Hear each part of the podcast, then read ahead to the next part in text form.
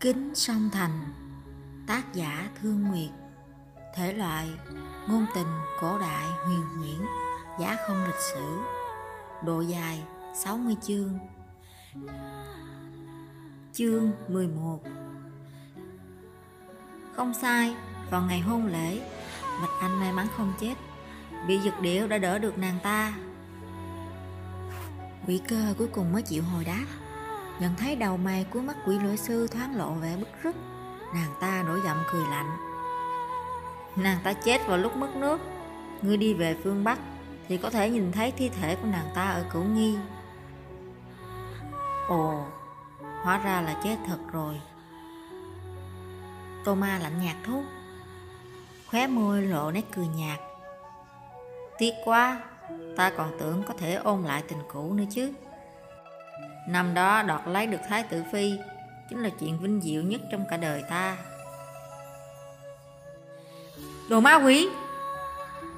Thấy nụ cười của quỷ lỗi sư, mắt quỷ cơ bắn ra những tia sắc nhọn, khinh bỉ mắng chửi. Tô Ma chỉ thản nhiên tiếp.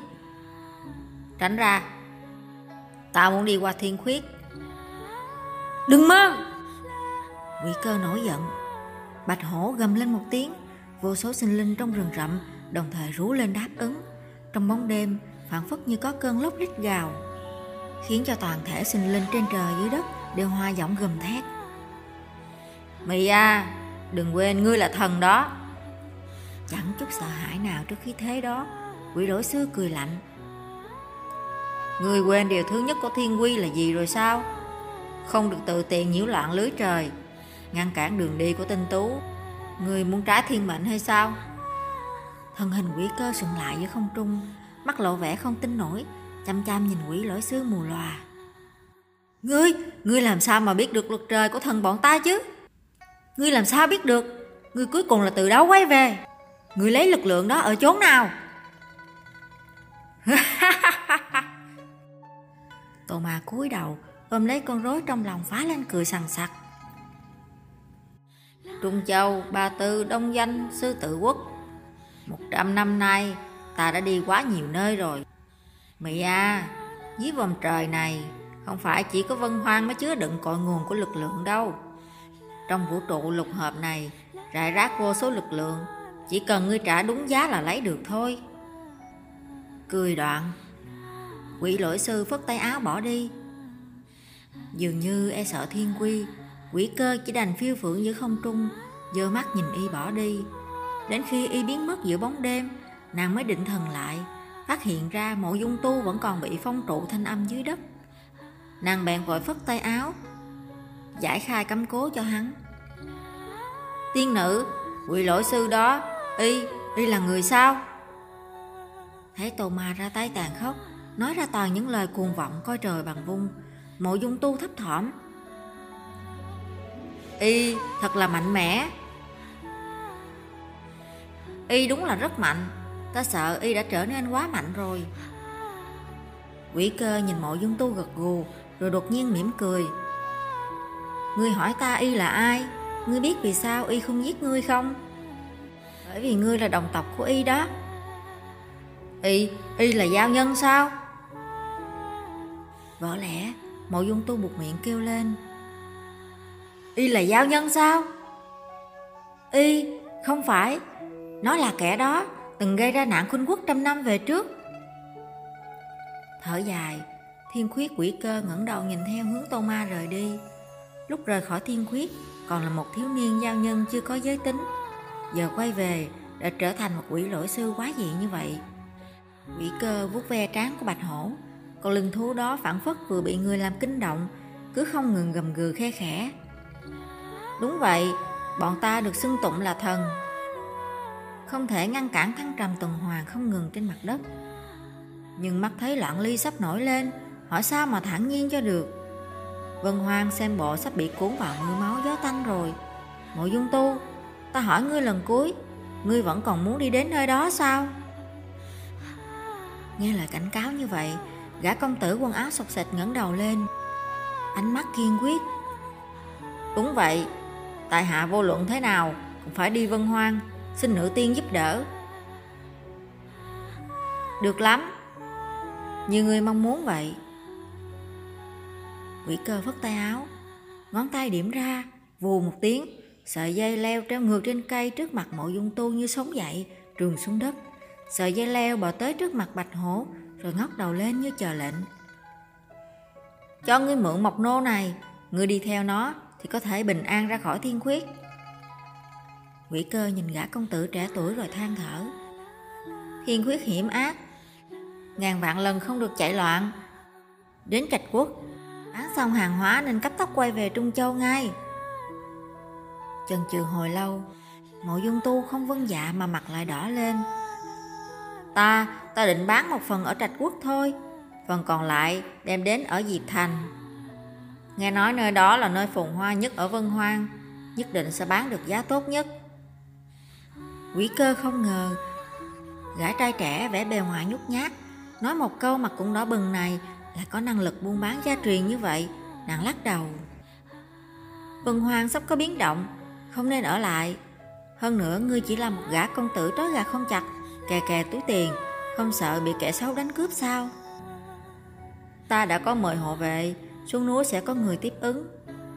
Mộ Dung Tu cung kính đáp. Nữ tiên xin cứ an tâm. Ồ, ngươi biết trên lục địa Vân Hoang loại người nào cũng có hay không? Quỷ cơ nhìn gã trai trẻ mỉm cười. Ồ, ngươi biết trên lục địa Vân Hoang loại người nào cũng có hay không? Quỷ cơ nhìn gã trai trẻ mỉm cười. Điểu Linh, phù thủy ở Cửu Nghi, trộm mộ ở Sa Quốc, Sa Ma Ưu Linh Hồng, là còn có đám du hiệp lưu lạc giết người khắp chốn. Trên Vân Hoang nguy cơ bốn bề, hộ vệ ngươi mời là người thế nào, có tin tưởng được không? Cái đó... Mộ Dung Tu chần chừ một hồi rồi thật thà đáp. Trước khi lên đường, mẫu thân có viết giúp ta một lá thơ, dùng phi nhạn gửi tới Vân Hoang trước. Mẫu thân nói nếu người đó chịu giúp ta, vậy thì ta có thể an tâm đi lại trên Vân Hoang rồi. Quỷ cơ ngẩn ra. Là Hồng Sang mà người giúp ngươi à? Vậy không phải là kẻ tầm thường rồi. Để ta đoán thử xem là ai. Đúng rồi. Nàng đột nhiên gõ gõ đoạn địch lên trán. Tên người đó là Tây Kinh, phải không? Dạ, đúng là người này. Mộ Dung Tu thật thà gật đầu. Ồ, quả nhiên là y. Quỷ cơ mỉm cười, dường như nhớ ra được gì đó trong ký ức. Hồng Sang chỉ giao ngươi cho y thì mới an tâm được. Nếu gã ta đồng ý thì ngươi không cần phải lo lắng gì cả. Nghe quỷ cơ nói vậy, Mộ Dung Tu hỏi. Người đó mạnh lắm sao? Quỷ cơ mỉm cười, nhịp nhịp đoản địch. Đúng vậy, mạnh lắm.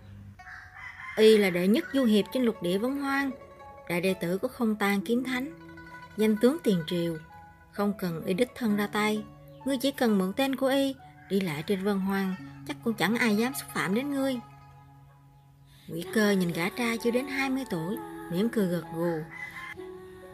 Tốt rồi, ta không dài dòng nữa. Nàng ngẩng đầu nhìn trời đoán giờ. Một chút nữa là trời sáng, ngươi theo Mộc Nô ra khỏi Thiên Khuyết đi. Đa tạ nữ tiên.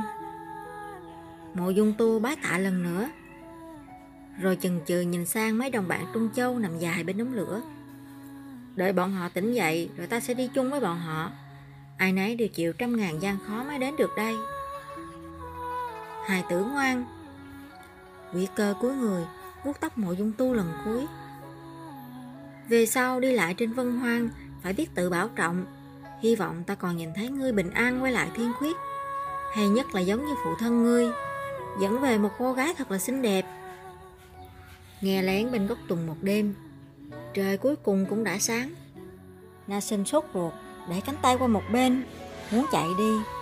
Lạ ở chỗ, cánh tay không ngờ mới đẩy đã rơi bọp xuống đất, khiến nàng ngẩn người ra. Ha, giờ ta đã biết quỷ lỗi sư đó là ai rồi. Nằm ưỡn ra giữa bụi cỏ thấm đẫm sương sớm, cánh tay phảng phất như đờ ra, rồi đột nhiên nắm chặt bàn tay, đấm mạnh lên trời. Tô Ma, quả nhiên là gã ta. Y không ngờ đã quay về thật rồi. Nà Sinh hết sức ngạc nhiên. Ngươi nói Tô Ma, ngươi biết hắn à? Y đã đi lâu lắm rồi, không ngờ hôm nay lại quay về. Cánh tay gãy lẩm bẩm, không thèm trả lời câu hỏi của Na Sinh. Đột nhiên nó phóng lên, nắm chặt lấy vai nàng.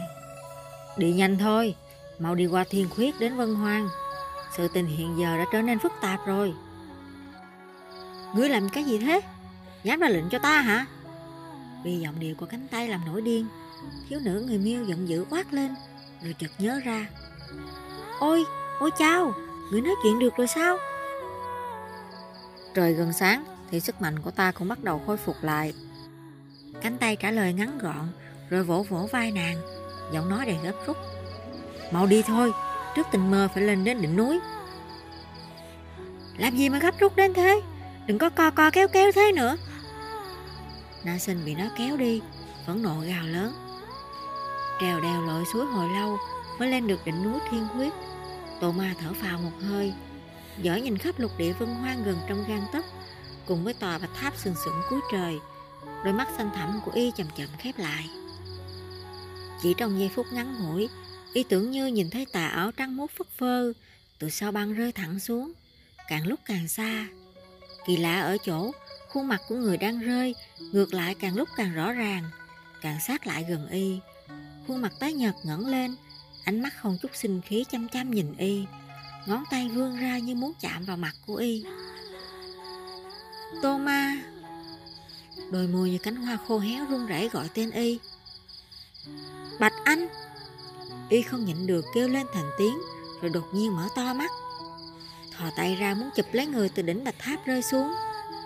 Thế nhưng ảo ảnh lập tức biến mất. Bàn tay y trơ trọi giữa khoảng trời xanh mờ mờ trước bình minh. Mười chiếc nhẫn bạc kỳ dị đeo trên ngón tay phát ra những tia sáng đang cài vào nhau, quấn quýt khó dứt lìa, chẳng khác gì bao ân oán tình thù vướng mắc từ trăm năm trước. Cuộc nói chuyện với Quỷ Cơ hãy vẫn còn vang vọng bên tai. Đoạn thời gian hơn trăm năm ròng phảng phất như cát chảy qua kẽ ngón tay. Chuyện cũ. Hiện giờ đã là năm thứ chín mươi mốt lịch Thương Lưu, đã gần một trăm năm sau khi triều đại trước kết thúc.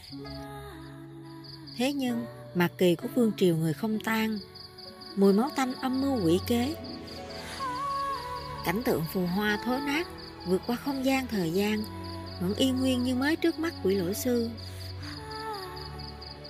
Mớ bồng bông nhiễu nhương đến nghiêng trời lệch đất vào buổi suy tàn của Mộng Hoa Vương triều. Kẻ nhang lên tia lửa đầu tiên không ngờ là chính là y. Lúc ấy y bất quá chỉ là một nô lệ chưa có giới tính, do đó chưa thể gọi là nam nhân, thậm chí còn không được coi là một con người. Thêm vào đó, y còn biết múa rối, dung mạo xuất chúng, nên bị Thanh Vương tâm địa khó lường mua về, đưa lên thần điện trên Già Lam Bạch Tháp để phục vụ Thái tử Phi Bạch Anh. Thiếu nữ quý tộc Không Tang đó chỉ mới mười sáu tuổi, là trưởng nữ của vương gia đứng đầu Bạch Tộc trong Không Tang lục bộ. Dung mạo, huyết thống cho đến kiếm thuật không gì không xuất sắc hơn người.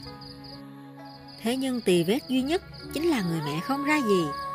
Nguyên phối phu nhân của Bạch Vương lúc con gái mới có ba tuổi đã rời bỏ trượng phu và tộc nhân, theo người khác cao bay xa chạy. Vụ bê bối đó trở thành trò cười của chư vương. Vì vết nhơ đó, vốn không tới phiên nàng được tuyển làm hoàng thái tử phi. Muội muội do kế mẫu của nàng, con gái của Thanh Vương đời trước sinh ra, mới thích hợp để ngồi vào vị trí cao quý đó. Nhưng thật không ngờ, đại tư mệnh phụ trách chọn thái tử phi ở Bạch Tộc muốn tránh chuyện Thanh Vương chuyên quyền, nên chỉ ra nàng là Bạch Vi hoàng hậu ngàn năm trước chuyển thế. Nhân tuyển thái tử phi không thể thiếu nàng được. Một câu đó trở thành bằng chứng quyết định. Thừa Quang Đế lập tức hạ chiếu sắc phong. Lúc được sắc phong, mi tâm của nàng được vẽ lên phong ấn hình ngôi sao mười cánh đỏ son. Đó chính là phong ấn của các đời thái tử phi. Đến lúc cử hành hôn lễ sẽ do trượng phu giải khai. Trước lúc đó không có kẻ nào trên Vân Hoang được chạm vào nàng. Nếu bị người lạ không phải là trượng phu tương lai chạm vào, phong ấn đó sẽ biến mất. Bắt đầu từ mười lăm tuổi, thiếu nữ này phải xa rời người nhà, sống ở nơi cao nhất của Vân Hoang, tiếp nhận sự dạy dỗ của nữ quan trong Già Lam thần điện và đại tư mệnh, chuẩn bị cho đại điển thành hôn năm mười tám tuổi. Trong giai đoạn tu hành cô đơn đó, Cửu Cửu Thanh Vương mua một giao nhân lên thần điện để nó múa rối cho nàng vui. Những tháng ngày trên thần điện xa rời chúng sinh loáng cái đã trôi qua, phảng phất như dây leo lặng lẽ mọc dài, quấn quýt, không ai phát hiện ra giữa thiếu nữ quý tộc và dao đồng ti tiện đó đã xảy ra chuyện gì. Cho đến một hôm, Thanh Vương cáo giác một tội lỗi không sao tin nổi, làm rúng động cả vương thất Không Tang. Do đó, dao đồng mù lòa bị thị vệ dẫn tới trước mặt chư vương cùng bách quan. Là nàng ta dụ dỗ ta. Dao đồng không nhìn thấy gì, nhưng vẫn chỉ thẳng vào thiếu nữ quý tộc trước mắt, chẳng chút lưu tình lạnh lùng lên án. Là Thái tử Phi dụ dỗ ta, ta đã sờ nàng ta, còn hôn nàng ta nữa. Chư vương nghe vậy hỗn loạn cả lên. À, quả nhiên phong ấn ở mi tâm đã bị mất rồi. Thanh Vương cười lạnh, bước tới giật tung tấm mạng che mặt của thiếu nữ, nhìn qua một lượt rồi cao giọng tuyên bố: Thái tử Phi đã không còn trong trắng nữa, đích xác đã bị giao nhân ti tiện này chạm vào rồi. Đại điện huyên náo đột nhiên yên bặt, bao nhiêu ánh mắt sắc bén như kiếm, tràn đầy kinh ngạc và khinh bỉ, chằm chằm nhìn vào gương mặt tái nhợt của nàng thiếu nữ quý tộc. Hoàng Thái tử Phi vốn không thể xâm phạm. Phong ấn hình ngôi sao mười cánh đỏ son trên trán tán loạn, rõ ràng đã bị người khác chạm vào. Đỉnh Bạch Tháp là nơi dành riêng cho phi tử sinh sống, vốn không cho bất cứ người ngoài nào tiến vào, dẫu thân thiết như cha anh cũng không được. Thật không ngờ, dao đồng ti tiện lợi dụng thời cơ tiếp xúc với phi tử, không ai được chạm vào của Hoàng Thái tử. Thân là quốc mẫu tương lai của Không Tang, một nữ tử địa vị tôn quý như vậy lại bị một giao nhân ti tiện làm ô nhục. Trăm ngàn năm nay, giao nhân chỉ là nô lệ và công cụ của người Không Tang. Chuyện này truyền ra ngoài chính là sỉ nhục của Mộng Hoa Vương triều. Nghe lời buộc tội thẳng thừng cùng bao nhiêu lời thì thầm chê bai, gương mặt vốn tái nhợt của thiếu nữ là càng nhợt nhạt thêm, nhưng không nhìn ra được chút cảm xúc nào. Nàng một mình đứng giữa điện, chăm chăm nhìn vào thiếu niên dưới thềm vừa buộc tội mình. Đột nhiên khóe môi nàng mấp máy, rồi nàng ngẩng đầu lên, thản nhiên hồi đáp: Đúng vậy, ta bị ma tính của giao nhân mê hoặc, làm mất mặt cả Không Tang, ô nhục dòng máu đế vương, xin cứ xử phạt. Bạch Anh quận chúa mất đi thanh bạch, bị phế truất ngôi Thái tử Phi. Đại tư mệnh trao đôi lông mày bạc trắng, tuy cảm thấy tiếc nuối, nhưng tội lỗi đến mức này không sao vãn hồi được, chỉ đành theo đúng luật lạnh lùng tuyên bố. Sau đó bị định tội hỏa thiêu, thiêu sạch những dơ bẩn để cáo tố với trời cao. Nghe lời phán xử như vậy, Bạch Vương bờ vai chấn động, dùng lực siết chặt bàn tay. Nhưng tội danh trọng đại như vậy, dẫu đó là con gái ruột của mình, ông cũng chẳng có cách nào cứu giúp. Ở trong góc, Thanh Vương vẻ mặt ung dung đắc ý, gầm vỗ vai thiếu niên. Thiếu niên giao nhân dung mạo kinh người, vẫn không có chút biểu tình, đôi mắt trống rỗng nhìn về phía Thái tử Phi, vừa nói chuyện vừa lạnh lùng thản nhiên: Phế truất nàng ta. Trên vương tọa, đế quân tay cầm chung rượu, say túy lý lặp lại theo lời của đại tư mệnh, thân thể béo phì như muốn rớt ra khỏi ghế ngồi. Sủng Cơ bên cạnh ôm vội lấy lão ta, lau đi nước miếng tràn ra khóe miệng. Bởi sống hoang dâm vô độ nhiều năm, mới năm mươi tám tuổi mà thừa quan đế đã mất đi khang kiện, lui vào nội cung đã nhiều ngày không ra nghị sự. Hôm nay nếu không phải được Thanh Vương bí mật bẩm báo tin tức trọng đại, Thái tử Phi có thể đã không còn trong sạch, thừa quan đế cũng không lên điện làm gì. Tuy ngồi ở đó, nhưng vị hoàng đế béo phì này sớm đã mất sạch thần trí, tựa hồ căn bản chẳng còn nghe rõ đám phiên vương thần tử bên dưới nói cái gì nữa. Lão ta chỉ lè nhè lặp lại lời của đại tư mệnh: Phế truất, thiêu chết, thiêu chết nó. Giọng nói thất thần, nhưng cũng cho thấy rõ nét bạo ngược đặc trưng của bạo quân, nổi danh nhất trong lịch sử Không Tang. Lời nói của hoàng đế vừa dứt, bọn thị vệ đã ùn ùn kéo tới, nhanh chóng trói ngược hai tay của nàng, gỡ lấy trang sức mũ kiện, áp giải nàng chuẩn bị hỏa thiêu. Chạy đi, mau chạy đi! Bạch Vương dương mắt nhìn bất lực, suýt chút nữa đã gào lên với con gái: Anh Nhi, chạy đi! Con gái ông tuy tuổi còn trẻ, nhưng thiên phú kinh nhân, từ nhỏ đã được Không Tang kiếm thánh Tôn Uyên chỉ dạy. Luận về võ nghệ, nàng là người mạnh nhất trong Bạch tộc. Nếu như nàng muốn chạy, đám thị vệ trên đỉnh Bạch Tháp tuyệt đối không sao cản được. Thế nhưng Thiếu nữ quý tộc Không Tang chỉ ngẩn người đứng đó, chẳng chút phản kháng, để mặc người ta xử trí. Thả nàng ra! Giữa vô số ánh mắt thờ ơ, đột nhiên một giọng nói vang lên, mạnh mẽ tự như mãnh hổ gầm rống. Mọi người trên điện quay đầu kinh ngạc, rồi đồng loạt quỳ xuống. Hoàng Thái tử điện hạ! Không biết nhận được tin này từ đâu, Chân Lam Hoàng Thái tử đóng quân bên ngoài, học tóc quay về, rảo bước lên điện, nhìn bách quan quỳ mọp mà cười lạnh. Đám người các ngươi sao lại dám đối xử với hoàng hậu tương lai của Không Tang như vậy?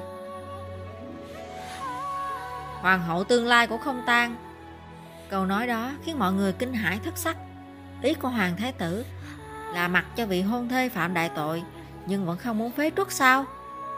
Đám đại thần đưa mắt nhìn nhau, không hiểu vì sao Chân Lam Thái tử lại đột nhiên giúp đỡ Bạch Anh. Y trước giờ phóng đảng thành tính, hết sức chống đối lại hôn sự này. Vì sao vụ bê bối đến như vậy lại làm Y đổi ý? Chẳng phải là Y đã cương quyết cự tuyệt cưới con gái Bạch Vương làm phi bao nhiêu năm nay rồi sao? Vì chuyện này, Y thậm chí còn xung đột mấy lần với Thừa Quang đế nữa. Thế nhưng Không Tang là một quốc gia chỉ tuân theo lời nói của đế quân.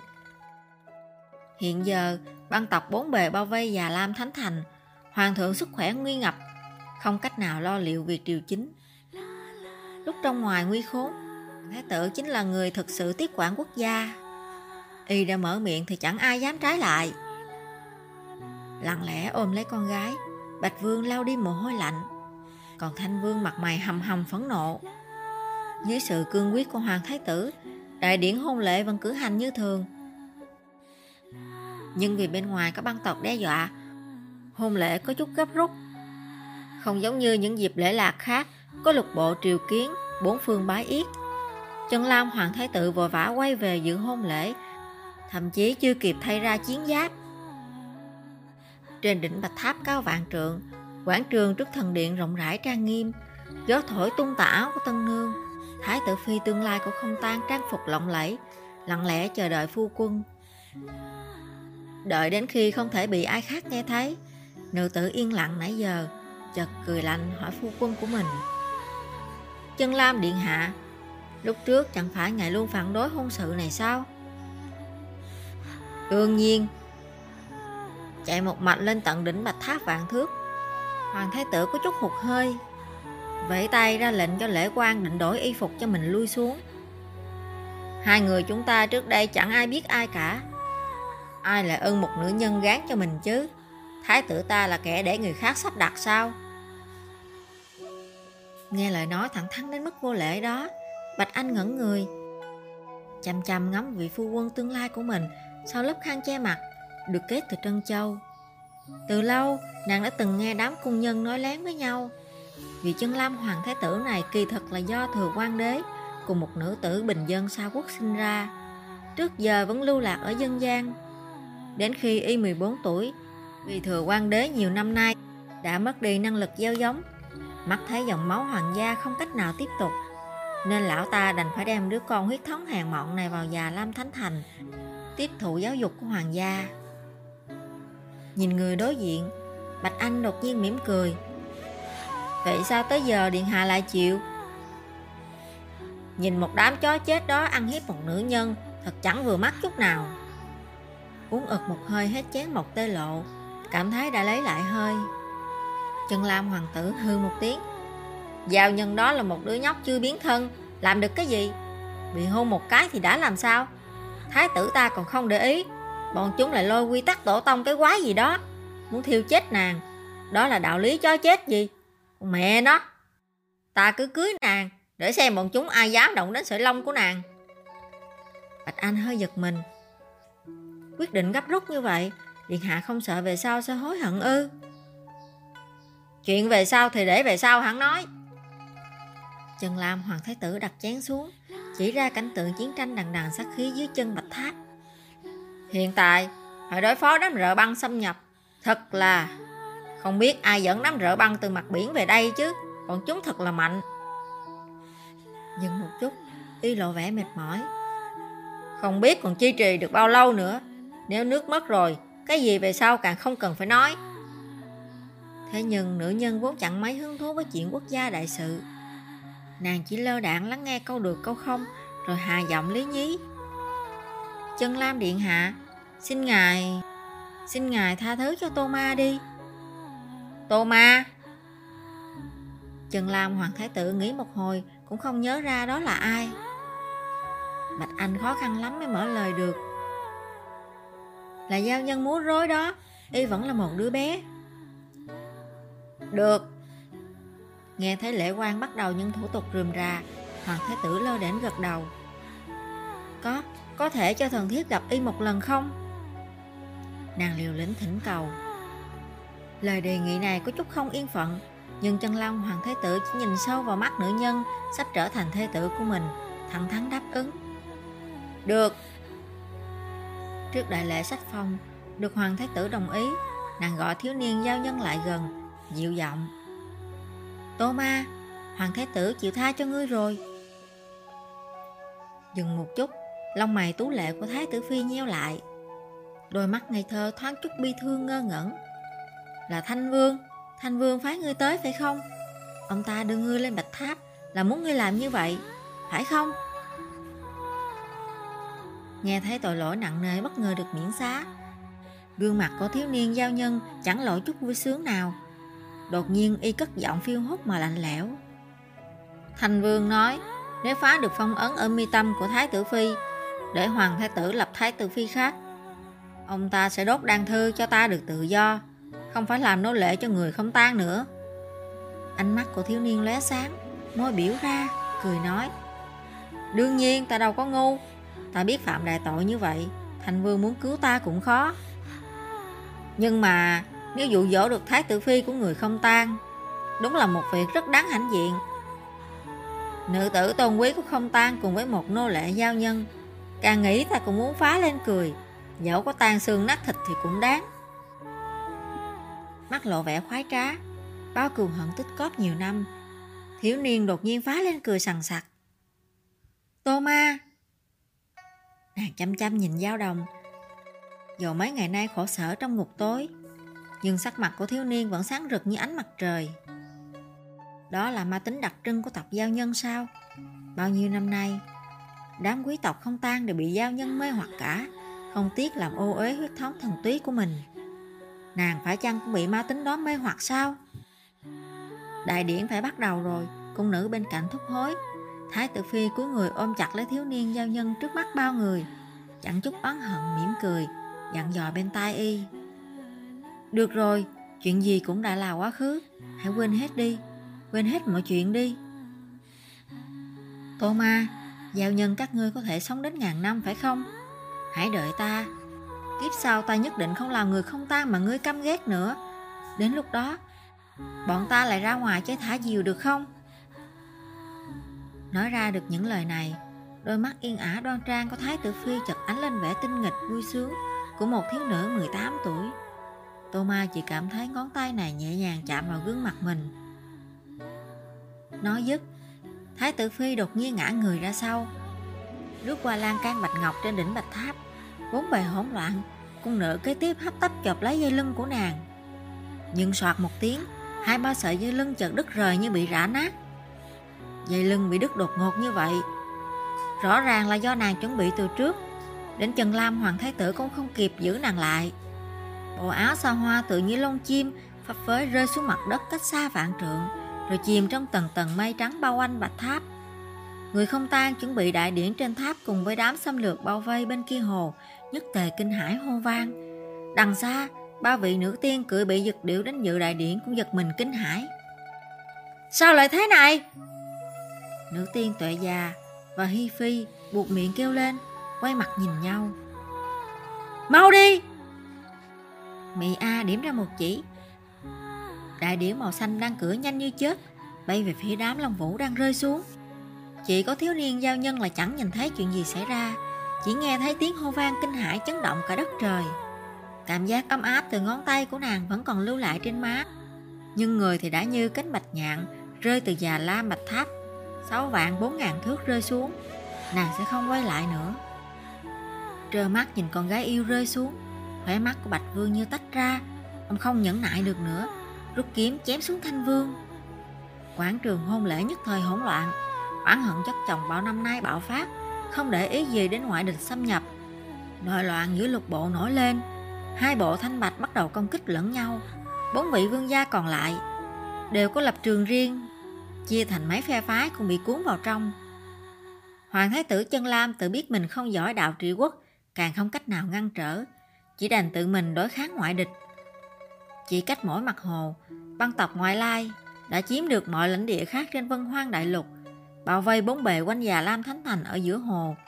Thông lộ duy nhất của Thánh Thành là Diệp Thành cũng bị công chiếm. Khói lửa chiến tranh bao trùm Vân Hoang. Mười năm sau, Không Tang quốc rơi vào tay băng tộc ngoại lai, cả một dân tộc hoàn toàn tiêu vong.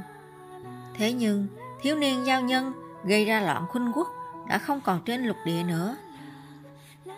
Chẳng bao lâu sau vụ lộn xộn ở đại lễ thành hôn, Chân Lam hoàng tử giữ lời hứa, thả Giao Đồng, kẻ làm cả nước nổi loạn, đi. Được đặc xá, y ôm con rối hình người rời đi. Đứng trên đỉnh Thiên Khuyết, hai tay hai chân đã bị cào đến rướm máu. Tuy không nhìn thấy gì, y vẫn đứng trên đỉnh núi quay về phía tây, nhìn lại Vân Hoang lần cuối, thầm lập lời thề. Trăm năm như vó câu qua cửa, hiện giờ cũng là lúc trời sắp bình minh. Y trở thành nam tử, nay cũng quay về nơi này. Vọng nhìn bạch tháp sừng sững giữa đất trời một hồi lâu, mơ hồ có thể thấy được bạch vũ rơi xuống. Thế nhưng mọi chuyện đều đã trôi qua, đều đã kết thúc. Ôm con rối trong lòng, đôi mắt trống rỗng của y nhìn lên bầu trời xanh ảm đạm. Con rối đó không biết lúc nào đã há miệng, mặt lộ vẻ trào phúng. Cùng với chủ nhân mở to mắt nhìn trời, đột nhiên quỷ lỗi sư lẫn con rối đều đổ sắc mặt. Dưới bầu trời ảm đạm trước bình minh, có sáu ngôi sao rạch ngang bầu trời từ bắc sang đông, rơi về phía Thiên Khuyết.